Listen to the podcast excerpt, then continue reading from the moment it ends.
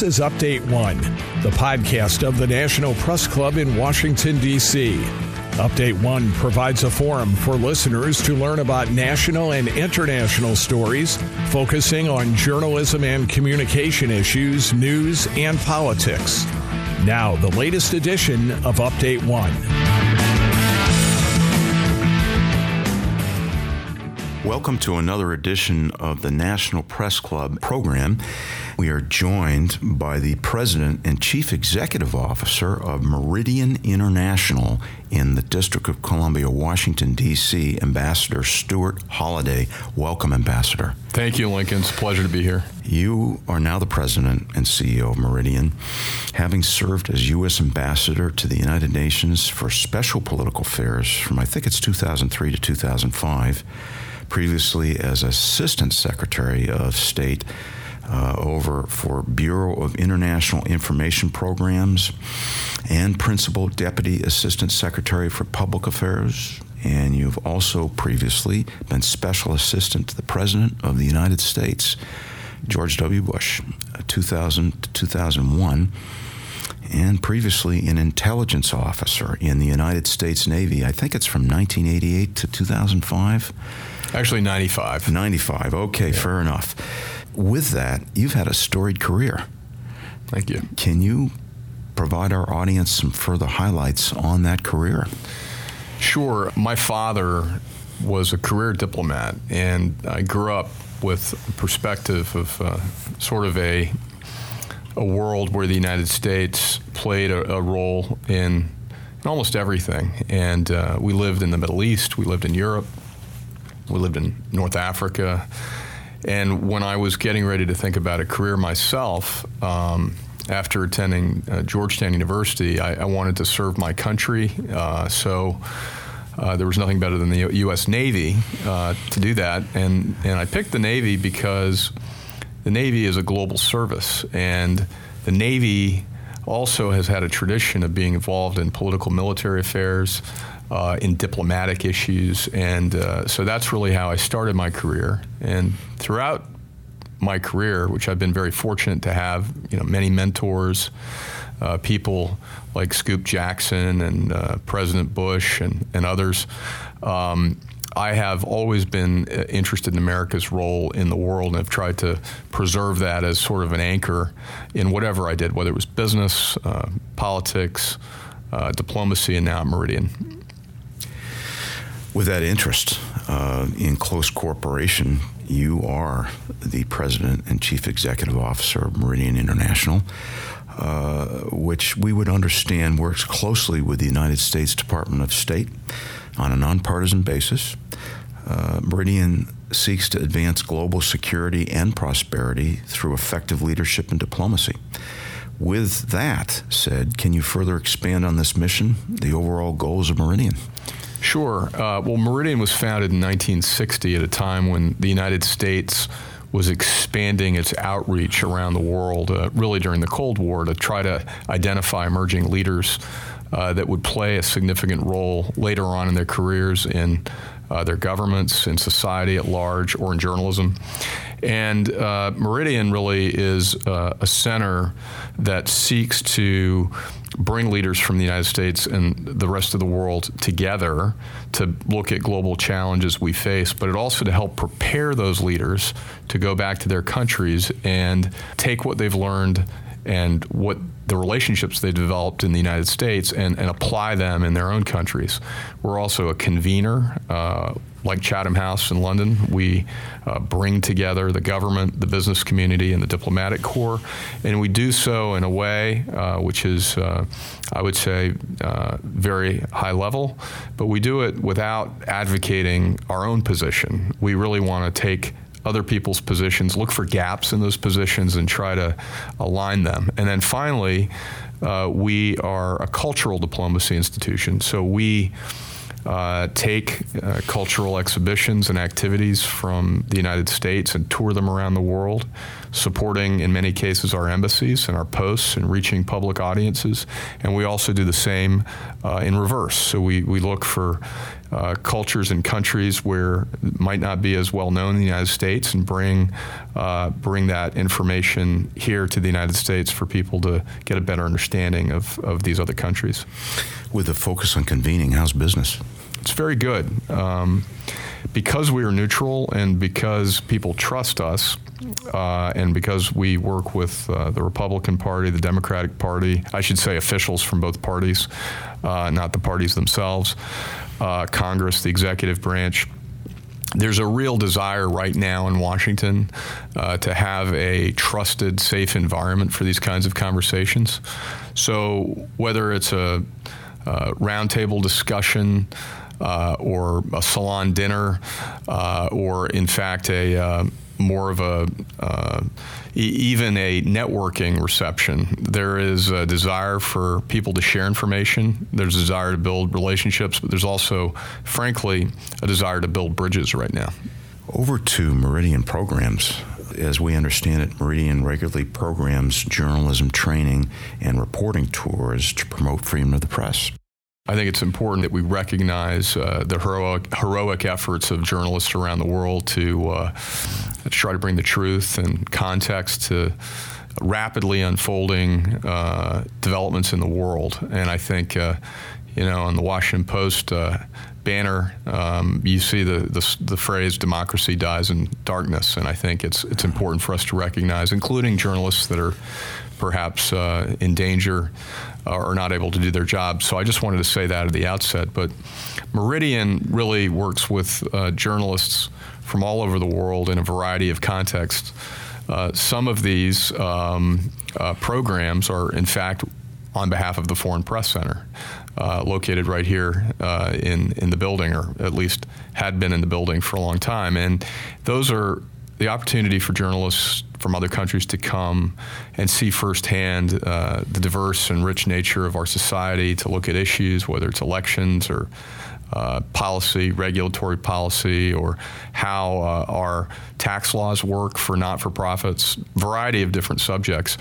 Uh, there's, there's also programs that are more designed around specific issues like countering disinformation. So in those cases, we're identifying specific either journalists or people in governments that are charged with uh, protecting uh, the transparency and integrity of press freedom and to help them give, give them the tools uh, to, to do their jobs more effectively. And so um, I think when you, you know, journalists have been called the fourth estate, but um, they, they're in fact uh, really at the core of having a free uh, and open society uh, where people can actually make decisions uh, based upon uh, the information they need.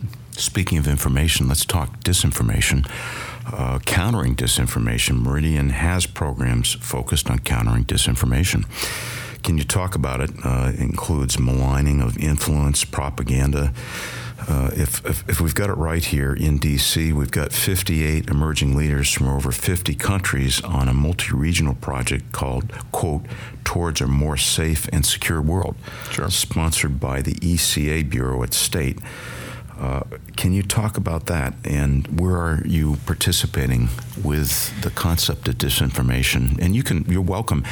What is disinformation? We can start with that. Well, I think in, in the old days, you know, uh, the the idea um, really going back to the you know the First World War yeah. was that the notion that uh, you could reach directly to a public in an opposing country to try to manipulate their views. And in some cases, um, this was, uh, you know, patriotism and promoting uh, the kind of um, national pride that's necessary to support uh, a country uh, that is in conflict and to try to motivate uh, citizens. But on a more insidious level, uh, it's uh, the you know, agitprop and manipulation of information to kind of influence how people in another country might make decisions and how they vote and how they uh, how they understand issues. And this isn't new. Uh, this has been going on for many years. What's new is the the means and mechanisms uh, and frankly reach of this kind of information because in the old days it had to be a pretty sophisticated state actor to try to uh, try to create this this kind of uh, disinformation. And now uh, it can happen uh, from state actors and non-state actors and individuals um, because of the power of the internet and the way in which people are reaching information or getting their information. Excuse me. So um, I think that what's what's new about it is everybody's connected, uh, and frankly, I think many people in the world today are suffering from a, little bit of uh, feeling a, a, lack of tether to their communities and, and a lack of connection and maybe a lack of trust in their own institutions.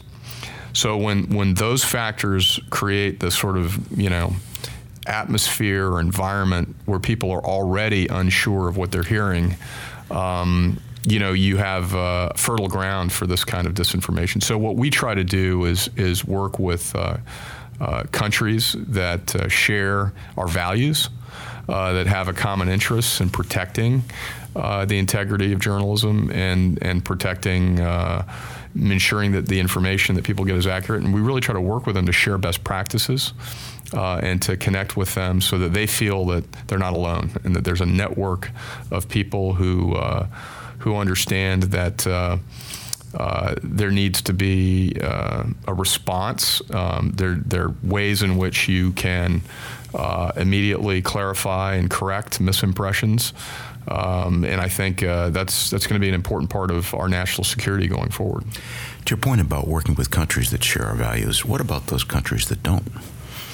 Well, uh, I think in all countries there are people who search and are yearning for more, and Absolutely. I think uh, I think you know.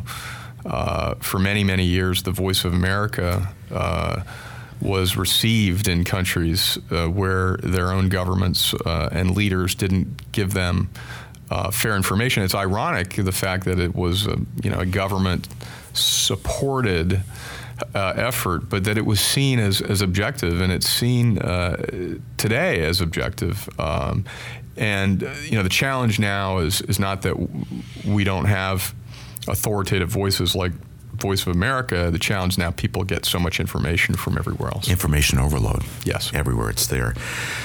Going over to another area uh, that Meridian's on to, understanding Washington, D.C. Yep. Um, as part of your diplomatic engagements, Understanding Washington series, you're hosting, I think it's next month, Navigating the United States Department of State. Mm-hmm. Uh, and I think it's with Ambassador Paula Dobriansky and mm-hmm. Ambassador Tom Shannon. Yeah. Uh, and as I understand it, they're going to be engaging 40 international diplomats in conversation on the topic of understanding Washington. Do you want to talk mm-hmm. about that a little sure. bit more? Well, we do have uh, a Center for Diplomatic Engagement that we're very proud of. We've been doing diplomatic work for almost 60 years, so this is not new. Uh, but we, we realized in Washington that the diplomatic corps serves a vital role in bridging uh, the relationship between the U.S. and those countries, and that they needed more. Uh, and we felt that um, if you arrive in Washington and uh, you're trying to figure out uh, whether it's the committee system in Congress and jurisdiction on the Hill, you, you know this from, from your work, uh, whether it's the relationship between the State Department and the NSC, or even the relationship between the regional bureaus and the functional bureaus at the State Department, that uh, we believe, again, without uh, you know, our interest is, is in is in securing and preserving the United States leadership position in the world. However, we believe that providing uh, channels uh, for countries to feel like they have uh, a voice here in Washington is an important way to do that. And I think the uh, you know the the program that you mentioned, you know, those two diplomats are two of the most decorated senior diplomats, Paul Dobriansky and Tom Shannon, uh, uh, at the undersecretary level, who understand firsthand uh, what ambassadors need, um, how countries uh, need to feel as though they have a uh, a channel of communication uh, here, uh, and that it's vitally important for them. Uh, also, to avoid what I would call uh, the idea that it, we just do diplomacy by crisis, because you, you, frequently, I think George Shultz said this, you know, diplomacy uh, is like a garden. If you don't tend to it every day, it will get overgrown. and uh, I think the you know the point is that Meridian is doing this every day so that when that crisis emerges or that event happens or the United States needs something from another country, that relationship already exists and the, the, the road is paved for that. So, and, and on a human level, these are all amazing people. I mean, the ambassadors in Washington are probably the top diplomats in their country. Many of them have either gone on to be foreign minister or they've served three or four times as ambassadors, and this is really the capstone of their career. And I want to make it very clear that uh, our work at the Center for Diplomatic Engagement not only helps uh, the international community here in Washington, but we also serve our embassies around the world whether it's through the International Visitor Leadership Program, uh, cultural diplomacy, uh, connecting and helping outgoing U.S. ambassadors understand their countries more effectively. So it's really a two way street. And again, on a nonpartisan basis. Is it fair to say, I'm hearing a theme here, uh, you obviously are uh, a center that seeks um, the world to better understand America, but you're also a center that seeks to understand other countries better. That's correct. And look at it from their point of view. That's right. And and I think the old model of an exchange, you know, was come to America and see how we do it, right? And that was enough. Uh, in in today, there's innovation and exciting developments that are taking place in all over the world. Uh, in many cases, uh, uh, technological breakthroughs or or new approaches to fighting pandemic disease or uh, you know uh, entrepreneurship uh, programs in countries that you know you'd be surprised that have vibrant uh, and interesting and innovating emerging entrepreneurs. So our job now it's not just come to America see how we do it. It's come to America so we can connect with you and let's share how we do it so that we can both uh, attack or deal with this issue more effectively. To your point, diseases, for example, they don't discriminate. Doesn't matter what country they're there. Yeah. Which diseases out? Do you have any? Well, we just had the Surgeon General over yesterday, um, and he just flew back from Canada. And we were talking about the measles uh, outbreak, and it's interesting that people, you know, when you, when you think of uh, healthcare policy and national security policy, you think of borders. And you think that there are these ideas that physical, you know, geographic. Right. It's like driving north from Vermont. You think, okay, well, I'm way up north, that must be all that's there. And then you hit Montreal, and you realize that we are in an interconnected, uh, very uh, fluid environment. So we may be worried about measles traveling you know, five hours from California or New York to California, but what about one hour from, you know, New York to Ottawa? Uh, or the United States. There's there's a lot of um, I think transnational threats like pandemic disease, terrorism, uh, obviously non-proliferation issues, uh, environmental issues. Uh, you know they don't they don't really stop at the border. How satisfied are you with recent media reportage on U.S. foreign affairs uh, activities today, both print and broadcast, and I might even ask trade trade publications? Mm-hmm. Well, I think it's a mixed bag, uh, like it, always has been. Uh, you know, I think many people today um, are rightfully trying to understand uh, how policies are made and what policies are going to uh, emerge because there is a level of uncertainty. Uh, you know, you've moved from a situation where we've ad- advocated for you know the Paris climate agreement. Uh, we conducted the JCPOA with Iran. Uh, we were, you know, had robust foreign assistance programs. Um, uh, the, the, we're in an era where the American people decided that there needed to be more of a focus at home than abroad. And I, I what we say at Meridian uh, is it's not a binary choice. And what we try to do is educate uh, people, including members of Congress and others, that you don't have to choose between globalism and nationalism. You, you, you, know, you can be for your team, but if your team is going to win in the end, having friends around the world is going to make your ability to win better. And I think especially treating your friends and your allies with respect and dignity. Um, these these alliances were forged by the sacrifice of our veterans.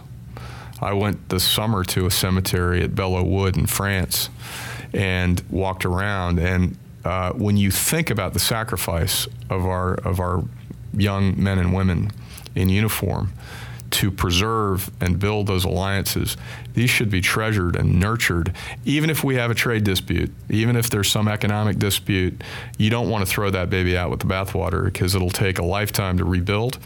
And so while the I think there's very, very um, there's a strong understanding that you know, particularly uh, China and some other countries, there may need to be uh, a more level playing playing field, and we've been taken advantage of to an extent on intellectual property and other things. Nonetheless, we have to you know continue to, to look for a system around the world where the United States can lead and not just be alone. Ambassador Stuart Holliday, President and Chief Executive Officer of Meridian International. Thank you very much, sir, for being with us. It's been a pleasure and an honor. Thank you very much.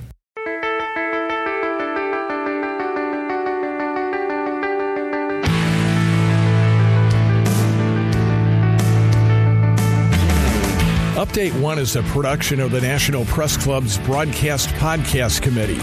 You can comment on this podcast or any episode of Update One by sending an email to Update One Podcast. That's update the number one podcast at gmail.com.